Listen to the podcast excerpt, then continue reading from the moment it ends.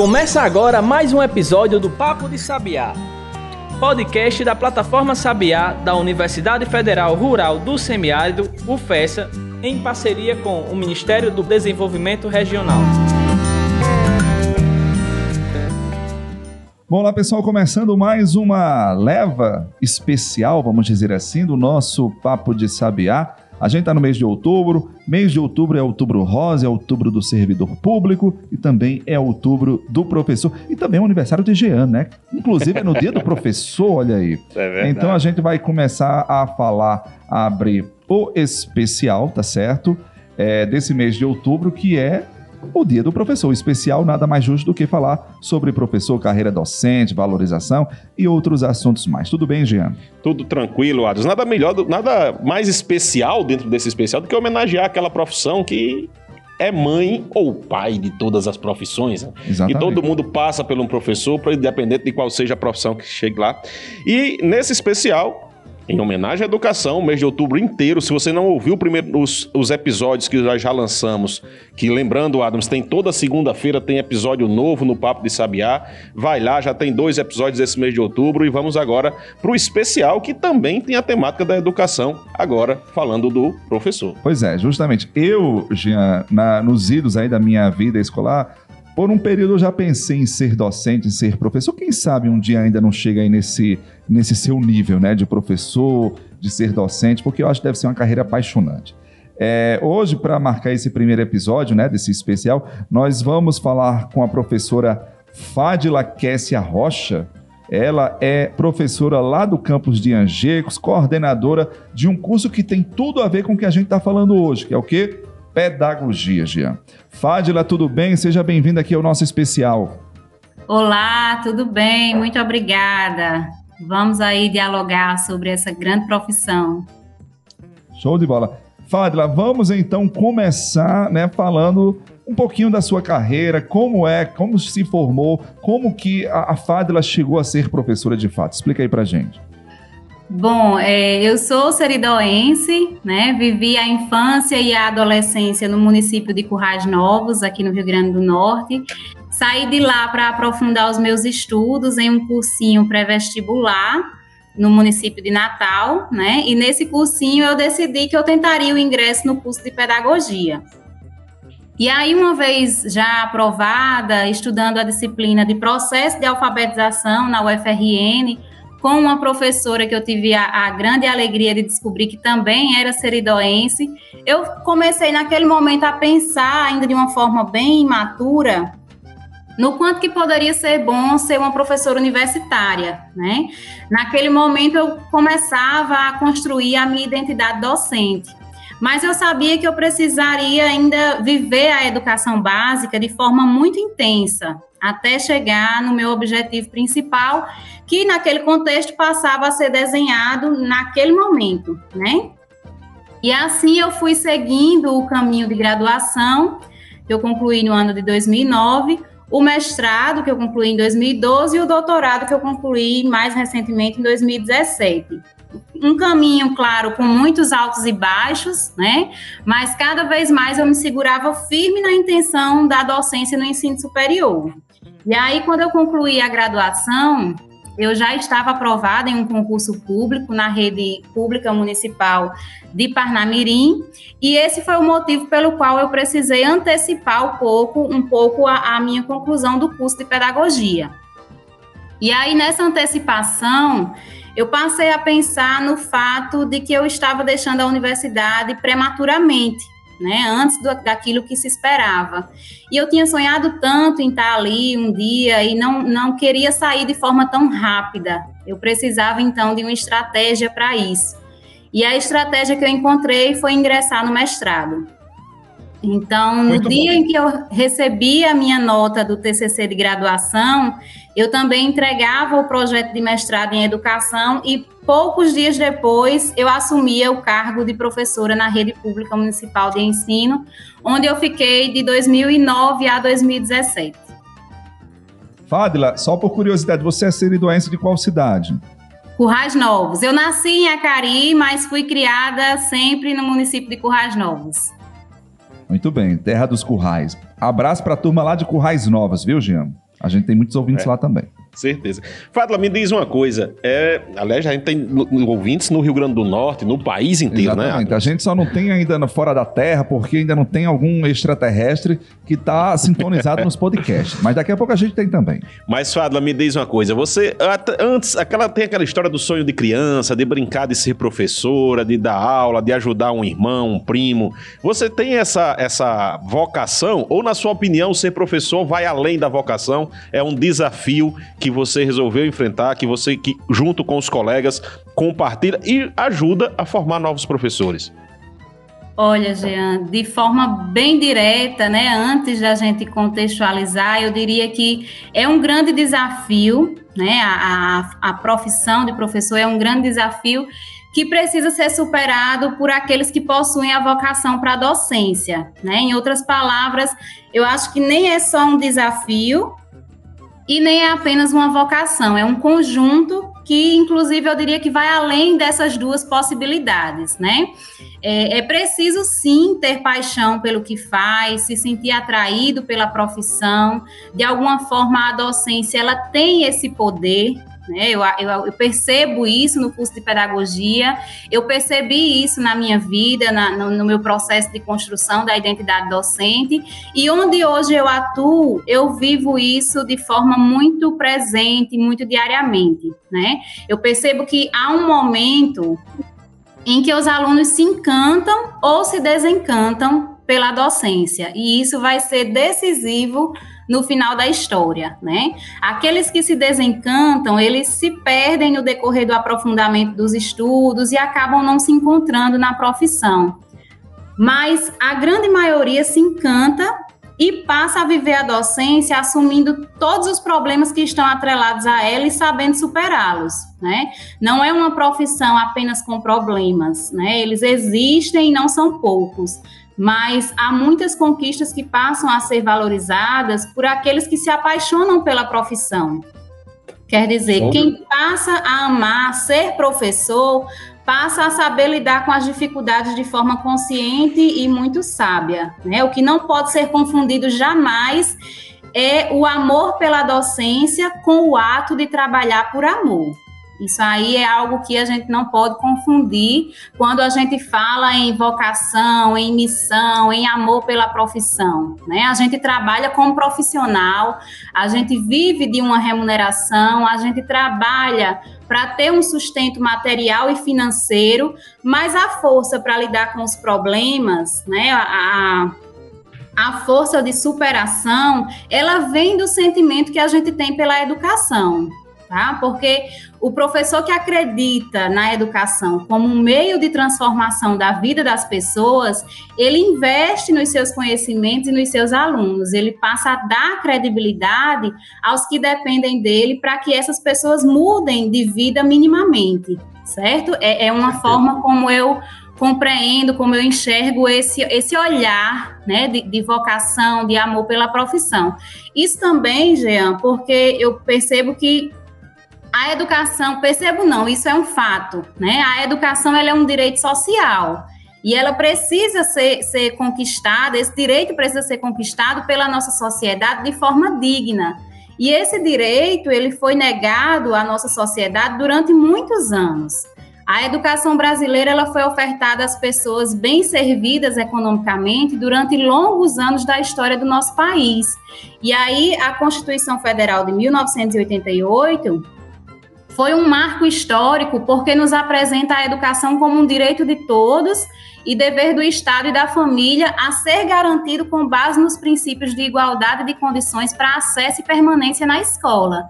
Então, quando a gente reconhece isso e se assume no papel de educar para garantir esse direito, aí não tem volta. A gente entende que tem uma missão social, mas isso precisa ser feito de forma muito consciente, muito pé no chão em relação à realidade, porque a gente também sabe que ainda há muitos interessados em negar esse direito à nossa sociedade.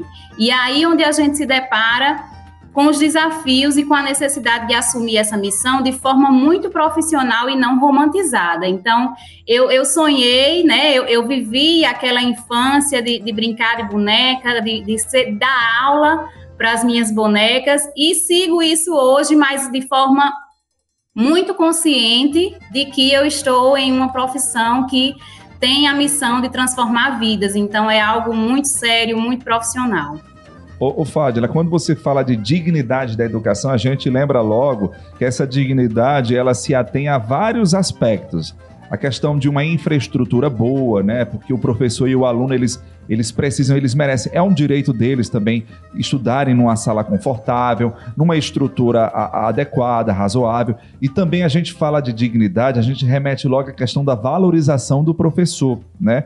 Que professor bem valorizado, ele é um professor, vamos dizer assim, é, reconhecido, ele vai ficar mais motivado também. Como é que você analisa essa, essa perspectiva da valorização nesse contexto atual que a gente está passando?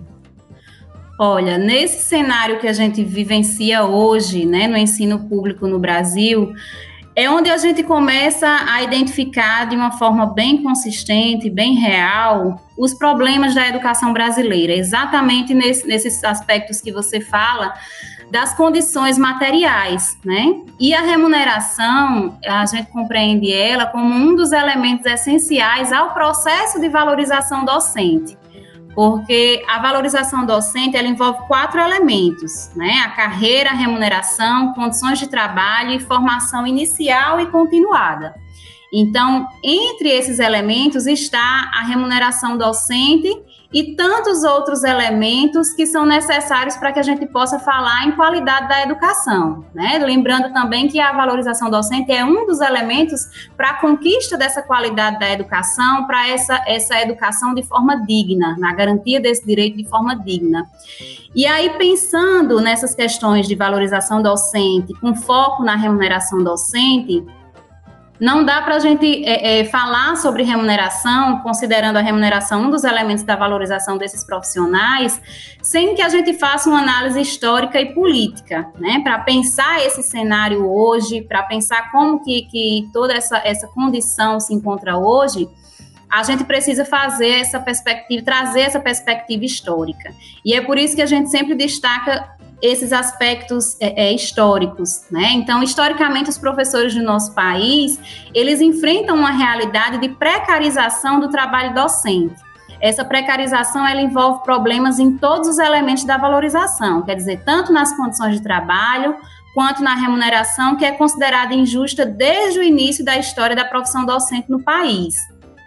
E aí nós fizemos um estudo recente com um dos bolsistas de iniciação científica do nosso grupo de estudo em teoria política, sociedade e educação, GTEPS, em que ele tenta fazer uma análise de em qual momento da história brasileira que surge a perspectiva da valorização docente e em qual momento que a valorização docente passou a ser apresentada para a sociedade como uma política pública.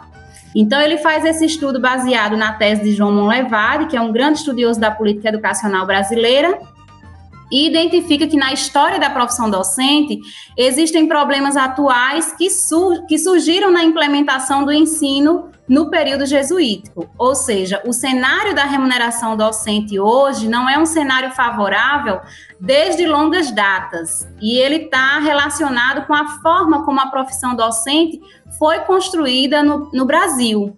Ser professor no nosso país começou com base em um regime escravocrata. A educação brasileira, desde aquela época, ela foi condicionada a um financiamento inadequado e os professores sempre sendo submetidos a condições de trabalho e remuneração não dignas da relevância social que a profissão possui. Né? Vocês devem concordar comigo que é um consenso há um consenso na nossa sociedade de que a educação é importante, de que os professores precisam ser valorizados, mas a condição material que é dada a isso é contraditória a esse consenso, né? claro que a gente também reconhece que a gente já evoluiu muito, né? As políticas de valorização docente, elas estão sendo construídas com muito esforço da categoria e uma grande conquista que a gente pode destacar é a Lei do Piso Salarial Profissional Nacional, a Lei 11.738 de 2008, que foi aprovada no governo Lula. Essa legislação, ela determina o valor mínimo a ser pago aos professores pelos estados e municípios. Né? Lembrando que essa legislação ela se refere ao vencimento inicial das carreiras do magistério público da educação básica para uma jornada de até 40 horas semanais. Então, naquele contexto, o valor mínimo foi definido para um, um, valor de 950 reais mensais para os professores com formação em nível médio. Isso porque a LDB prevê essa possibilidade, né? Então, quando a jornada é diferente da que está prevista nessa legislação, o valor precisa ser calculado de forma proporcional. Quer dizer, se em 40 horas o professor, de acordo com a legislação, receberia 950 reais, em 30 horas ele deveria receber aí em torno de 700 reais. Isso no ano de 2008, 2009, quando a lei estava sendo implementada, né? É, e hoje, com certeza, é, merece muito mais, né, Fágila? Hoje a gente vê que esses dados aí, a inflação está aí, enfim, tem outros custos também, e, e são valores muito baixos, né, para um professor, mesmo que seja de ensino médio, mas é muito baixo. Eu vou só interromper aqui, Fadila, só um minutinho, a gente volta daqui a pouco, vamos fazer um pequeno intervalo, Jean, aqui no nosso especial, tá certo? É, depois do intervalo, a gente volta a falar com mais é, é, precisão, com mais detalhes sobre essa questão do piso nacional, sobre essas discrepâncias também que existem em termos de remuneração no país. Fica aí que daqui a pouco a gente volta. Pensou em vitrine tecnológica? Acesse plataformasabiá.com. Quer ficar por dentro de editais de inovação e empreendedorismo? É plataformasabiá.com. Agora, se você quer saber de cursos de capacitação, o endereço é plataformasapiar.com. Para o pesquisador, gestor e empreendedor moderno, o caminho é um só: plataformasapiar.com. Acesse agora mesmo e baixe o nosso aplicativo.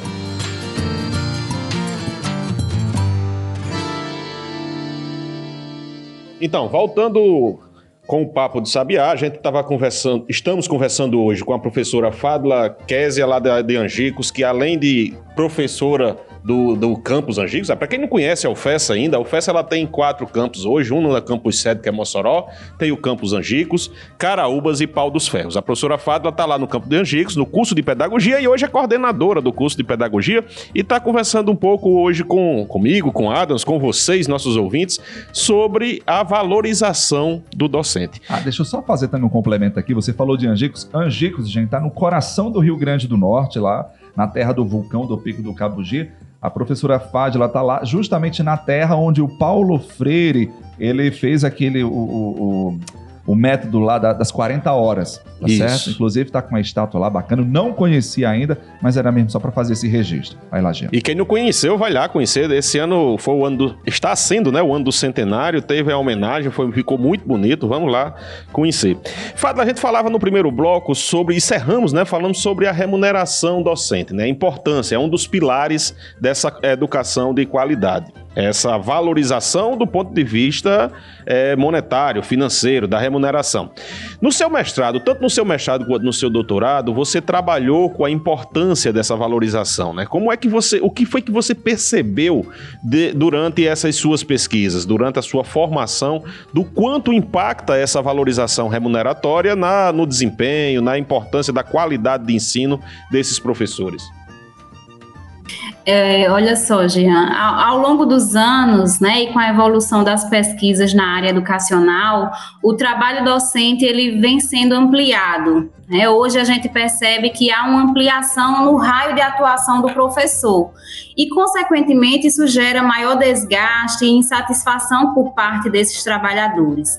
É, com o processo de redemocratização do Estado brasileiro, né, ali no, no fim da, do regime é, militar, a sociedade ela passa a ser convidada a participar das decisões a serem tomadas na educação e isso acaba também gerando mais trabalho para os professores. Então, a atuação docente a gente é, é, percebe isso muito bem, que ela não se limita ao trabalho em sala de aula. Né? A gente tem é, é muitos estudos já que mostram o quanto que a atuação do professor ela vem sendo ampliada ao longo dos anos. As exigências em torno da, da das demandas, daquilo que o professor precisa cumprir, elas crescem significativamente.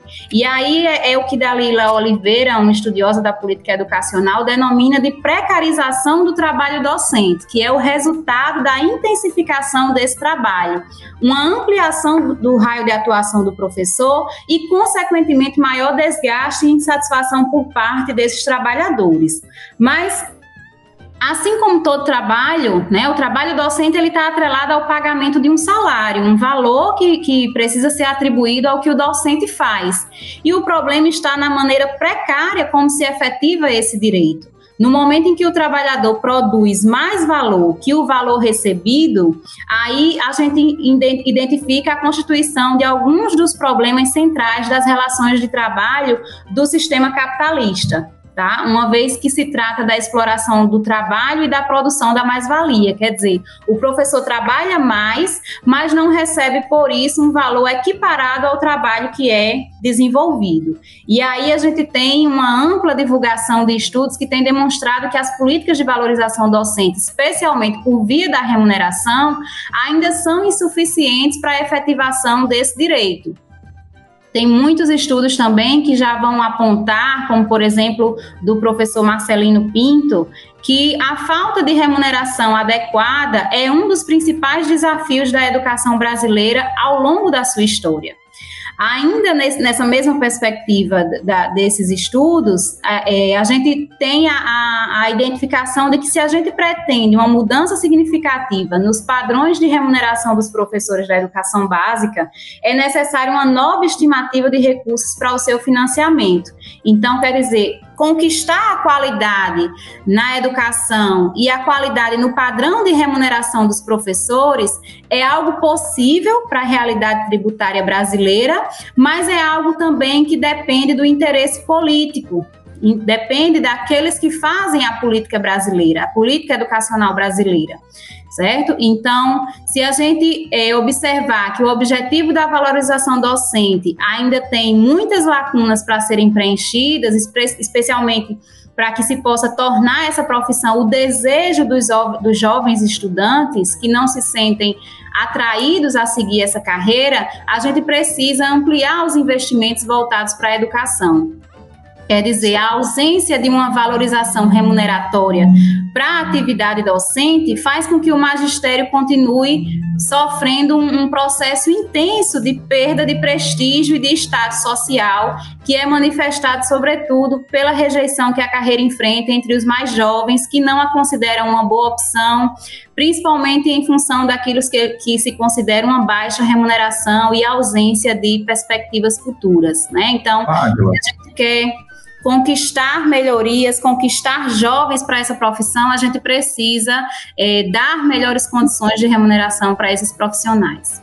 Ô, ô Fadila, é, a gente está falando de remuneração, né? E eu lembro logo que o Brasil é um país de dimensão continental com muitas discrepâncias, né? A realidade que a gente tem, por exemplo, no Nordeste é uma, no Norte é outra, no Sul é, é, é outra também, né? É, você sabe informar, por exemplo, é, em nível é, é, de regiões ou de estados, onde a situação hoje, em termos de remuneração, ela é mais satisfatória, ou seja, ela é um pouco melhor, onde ela, ela se encontra ainda num estado muito muito negativo. Tem como ter essa mensuração, essa análise por meio desses estudos aí, por meio dessas atividades que você vem fazendo? Olha, é, Adams, a gente desenvolveu no ano de 2012 até o ano de 2019, mais ou menos, é, duas pesquisas em nível nacional, com envolvimento de 12 instituições federais de ensino superior, sobre a remuneração docente. Né? Foram pesquisas que falavam de valorização docente e traziam o foco na remuneração dos professores. E nessa pesquisa, a gente identificou que há uma, uma uma diferença muito grande entre os estados e entre os municípios em relação aos valores recebidos pelos professores. Isso porque, embora exista a lei do PSPN, como a gente falou antes, essa lei ela define o valor mínimo para uma carga horária de 40 horas no máximo e para formação em nível médio, né? A, a, nos casos em que o professor tem uma carga horária menor ou nos casos em que o professor tem outra formação, uma formação maior, no caso graduado, especialista, mestre ou doutor, há a aplicação de um percentual de diferença. E esse percentual de diferença no vencimento, ele é definido nos planos de cargos, carreira e remuneração de cada rede. Então, a existência desses que a gente chama de PCCRs, né, faz com que essas, essas carreiras e essas remunerações dos professores, elas sejam muito diferentes de município para município, de estado para estado. Claro que a gente consegue, né, fazendo um levantamento, identificar aqueles estados, como por exemplo o estado do Maranhão, que recebe é, é, uma remuneração maior em relação a outros estados, né? Mas em termos de, de valores menores, eu não teria agora um, uma identificação exata, mas a gente percebe que há diferenças significativas entre estados e municípios, né? Beleza. Só para é, a título de, de informação, é, a professora Fadila falou sobre o Maranhão. Eu acho que lá o salário base, o salário talvez inicial, está na faixa de 5, 6 mil, sabe, Jean, para um professor. Se não me falha a memória, eu não tenho como confirmar aqui, mas é nessa, nessa linha. Geralmente a média no, no país deve ser de 2, assim, estourando 3 mil reais. Então mostra aí essa, realmente essa diferença. E uma valorização importante. Dentro dessa valorização, Fábio, eu queria entrar no, no outro no outro tema, né, que é a importância do Fundeb. A gente teve aí prestes a, a, ter um retrocesso. Felizmente não aconteceu. Felizmente a gente conseguiu o Congresso, depois teve a sanção presidencial para o avanço, na verdade, não retrocesso. Você também trabalhou, eu vi nas suas pesquisas, um pouco com esse impacto dessas políticas públicas na valorização da carreira docente. E eu queria que você falasse um pouco sobre esse tema. Como essas políticas públicas, elas podem contribuir para melhorar a educação nesse pilar de valorização do professor e da professora. Nesse pilar de que é a valorização do trabalho daquele indivíduo que está lá, que a gente espera que a gente seja valorizado, a gente, eu me colocando como docente, né?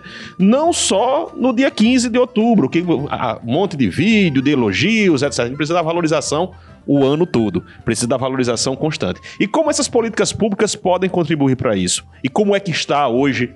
Como é que estão essas políticas públicas? Uhum. Olha, é, Jean, as políticas públicas elas são as ações que vão efetivar aquilo que é prioridade na nossa sociedade. Né? Então, se a gente tem política pública voltada para o processo de valorização docente, significa que essa valorização docente ela está sendo uma prioridade da nossa sociedade. Por outro lado, a, a existência de políticas públicas também que efetivam essa não valorização mostram que essa prioridade ela já não existe, né? E ao longo dos anos, a política de financiamento da educação brasileira, principalmente sob o modelo da descentralização financeira, que se assume com a política de fundos, né, que é o Fundef, Fundeb, hoje o novo Fundeb que a gente tem, elas passam a ser o principal mecanismo para financiar a educação básica. Então, é essa proposta de, de política é, para a educação que a gente tem hoje no Brasil. E aí, é, ao longo dos anos precisa ser percebido, precisa ser destacado que nenhuma dessas políticas são conquistadas é, de, um, de uma hora para outra, do dia para a noite ou por acaso. Elas são resultado de um longo processo de luta da categoria, principalmente em se tratando de valorização docente, um processo de, de contínua busca, né? A gente viveu isso através da lei do PSPN, do PIS Salarial Profissional Nacional, a lei do Fundef, a lei do Fundeb, o Plano Nacional de Educação, né? São políticas que colocam em evidência a necessidade de valorização dos profissionais da educação. Por outro lado, os cortes que a gente tem de verbas nessas políticas, nessa, nesse setor educacional, mostram uma contradição como eu falei, em relação àquilo que a gente espera e aquilo que a gente dedica para essa educação. A gente coloca a educação num patamar de necessidade, de prioridade, mas se a gente não define recursos, se a gente não define uma política de financiamento consistente, com grandes investimentos, a gente não garante esse local onde a gente coloca a educação como prioridade. A gente não dá conta de cumprir aquilo que a gente é, se compromete, né? Mas destacando aí o Fundeb como uma das principais políticas, né? A, a política de fundos ela se torna a principal prerrogativa da valorização dos docentes, especialmente através da remuneração, então a gente destaca o Fundeb, já que ele, além de, de ter esse destaque por via da remuneração, é ele também que define a necessidade desse piso salarial profissional nacional, de planos de cargos, carreira e remuneração para os professores,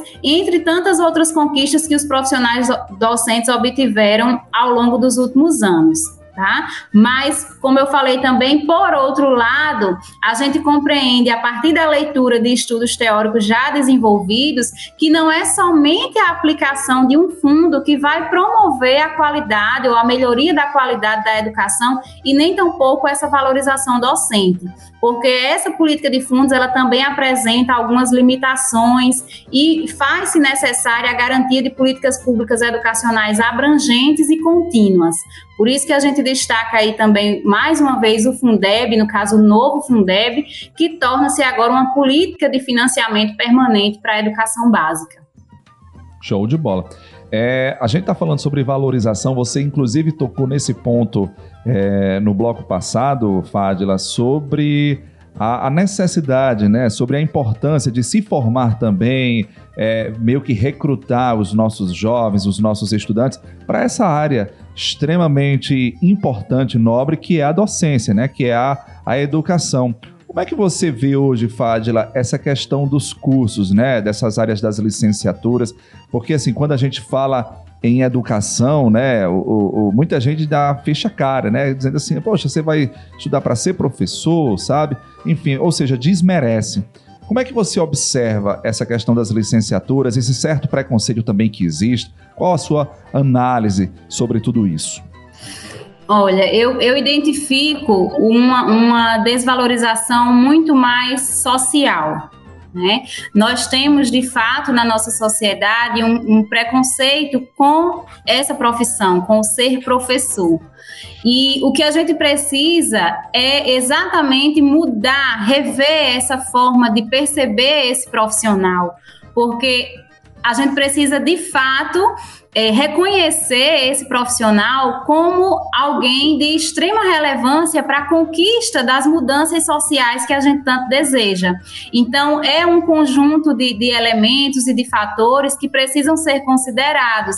A gente não vai ter uma educação, a gente não vai ter uma melhoria na nossa sociedade sem uma educação de qualidade. E a gente não vai conquistar essa educação de qualidade se a gente não tiver um financiamento adequado para essa educação. E aí, dentro desses investimentos, nesse financiamento, está inserida a, a, a política de valorização docente, que envolve formação inicial e continuada, carreira, remuneração, condições de trabalho, quer dizer, é um conjunto de elementos que precisam ser é, considerados para que a gente conquiste o que a gente deseja. Então, se de fato a gente tem uma sociedade que espera melhorias através da educação, a gente precisa proporcionar os investimentos necessários para isso. E essa conquista ela só vai ser alcançada em conjunto com a sociedade. É, os familiares, eles precisam apoiar os professores dos seus filhos, eles precisam compreender e participar do processo educacional dos seus filhos. A escola, ela não, não vai educar essas crianças, essa educação, ela é em conjunto com a família. Isso está posto na Constituição Federal, na Lei de Diretrizes e Bases da Educação Nacional. É um trabalho conjunto de muitas mãos e que a gente precisa, de fato, empenhar a nossa credibilidade. A gente precisa, de fato, fazer valer aquilo que a gente coloca de que é importante estudar, é necessário estudar. A gente precisa dar condições materiais para que isso seja garantido, que isso seja efetivado. E isso envolve a, a, a superação desse preconceito da sociedade de, que, de quem é o professor, de, do que é a educação. Né? Envolve a nossa concepção de educação, envolve a nossa concepção da coisa pública, né? o que é o que a ideia de que o que é privado é melhor do que o que é público e a gente não pode é, corroborar com essa perspectiva, a gente precisa empenhar esforços naquilo que a gente tem previsto em lei, na Constituição Federal, na LDB, no Plano Nacional de Educação e fazer valer essa proposta de educação com perspectiva de transformação social. Muito bom, muito bom, Fadla. Assim, é, eu fico muito feliz a gente começar, Adams, o nosso especial de outubro com essa essa aula de, de, da importância da valorização do trabalho docente. Eu sou filho de professor, além de professor, sou filho de professora também, e cresci escutando essa, essa essa frase, né? O professor precisa ser valorizado, a gente precisa ganhar mais. E dentro de casa o que eu vi era o aperto todo mês, o salário que não chegava no final do mês, aquela dificuldade enorme, mas ao mesmo tempo uma dedicação que me conquistou. Foi o que me trouxe para a docência, na verdade. Eu disse, eu costumo sempre dizer que eu sou veterinário, né, de formação, Fábio. Mas, na verdade, qualquer profissão que eu tivesse seguido, eu ia acabar sendo professor, porque eu me encantei, eu gostei, sempre tive esse exemplo dentro de casa que me conquistou e que me fez valorizar e querer ser um, um, professor também. A gente está chegando no final desse, desse episódio, Fábio. Eu queria que você deixasse aí suas considerações, sua mensagem final e parabenizá-la. Esse, esse episódio está indo a, a, em homenagem a um professor e você trabalha, é coordenadora de um dos cursos mais importantes para o país e que ainda não tem a valorização que precisa, do ponto de vista remuneratório, do ponto de vista social, que é a pedagogia. Eu queria que você deixasse essa mensagem aí para esse pessoal que está se formando, nossos atuais e futuros professores, para a gente encerrar com chave de ouro o nosso episódio. Ok, Jean. É, suas palavras foram é, no mesmo sentido do que eu venho apresentando em relação ao encantamento que a gente identifica com relação à educação, ela tem esse poder realmente de encantar. Então, aqueles que, que ficam, aqueles que permanecem, eles acabam encontrando esse encantamento e é através desse encantamento que a gente segue e consegue a superação dos problemas que a gente identifica na educação e que muitas vezes eles, esses problemas não se tornam maiores do que as conquistas, do que tudo aquilo que a gente consegue identificar de positivo. É, quando a gente percebe essa educação como um direito inalienável do cidadão, a gente passa a reconhecer a nossa importância. E aí vem também a, a, a, a autovalorização desses profissionais, que é também um, um elemento chave na conquista dessa educação conforme a gente deseja. Então, é, eu agradeço o espaço né, para uma discussão como essa, parabenizo aqui o projeto Papo Sabiá que vem trazendo muitas discussões relevantes para a comunidade acadêmica e para a sociedade de um modo geral. Fico muito feliz com essa proposta voltada para a educação no mês de outubro e eu desejo que a gente possa continuar tendo espaços abertos como esse para falar, para debater, para ouvir, para ser ouvido. Isso é fundamental para a construção da democracia e a conquista dos direitos que estão previstos em lei no nosso país, mas que mesmo assim nos são negados diariamente. Então, muitas vezes a gente precisa de espaços como esse para falar de assuntos que a comunidade não tem conhecimento. E assim a gente ajuda essas pessoas a conquistarem os seus direitos e terem uma vida mais justa. Há muito o que dizer, né, sobre valorização docente, há muita coisa que cada um desses elementos que a gente toca é, dá para construir trabalhos, dá para construir discussões significativas com muitas questões, muitos levantamentos. E eu fico na expectativa de que aqui seja um, um, um começo, né? Que a gente é, possa é, com essa conversa, suscitar o interesse de outras pessoas em debater e estudar junto com a gente. E aí fica também o meu convite para quem quiser participar dos encontros né, do GTEPS, que é o nosso grupo de estudo em teoria política, sociedade e educação, na linha de pesquisa sobre gestão educacional. A gente tem um, um um, um projeto de pesquisa voltado para para os estudos da valorização docente em políticas de gestão da educação. que tem o Instagram, né? Que o pessoal já pode entrar lá para conhecer, né? Assim, Fábio? Exatamente. Nós temos o Instagram do GTEPS. É, fica aí o convite para que as pessoas possam participar dos nossos encontros arroba GTEPS, vai lá, GTEPS, não é assim? Isso, tá é GETEPS, arroba GTEPS, underline, é o Grupo de Estudo em Pesquisa em Teoria Política, Sociedade e Educação, da UFESA. Coordenado por, por mim, junto com o professor Magnus Gonzaga. É isso aí. Fádila, obrigado, tá certo, pela sua participação. Parabéns aí pelo trabalho, parabéns pelo dia, né? O dia do professor. Sucesso. Um abraço aí pro pessoal de Angicos, para os nossos colegas de Angicos. E é isso, obrigado pela sua participação e vamos embora, Jean. Show de bola, começamos muito bem, muito obrigado, Fadla, pela participação. Eu tenho certeza que vai render muita discussão e bons frutos esse nosso primeiro papo em, do especial de outubro do Papo de Sabiá. É isso aí, feito. Obrigado, gente. Se cuidem e até o nosso próximo episódio aqui do especial. Tchau, tchau. Você ouviu Papo de Sabiá, podcast da plataforma e do Instituto Sabiá da Universidade Federal Rural do Semiárido, em parceria com o Ministério do Desenvolvimento Regional. Contribuir para este podcast Diego Farias na edição de áudio. Siga o nosso conteúdo nas redes arroba Plataforma Sabiá.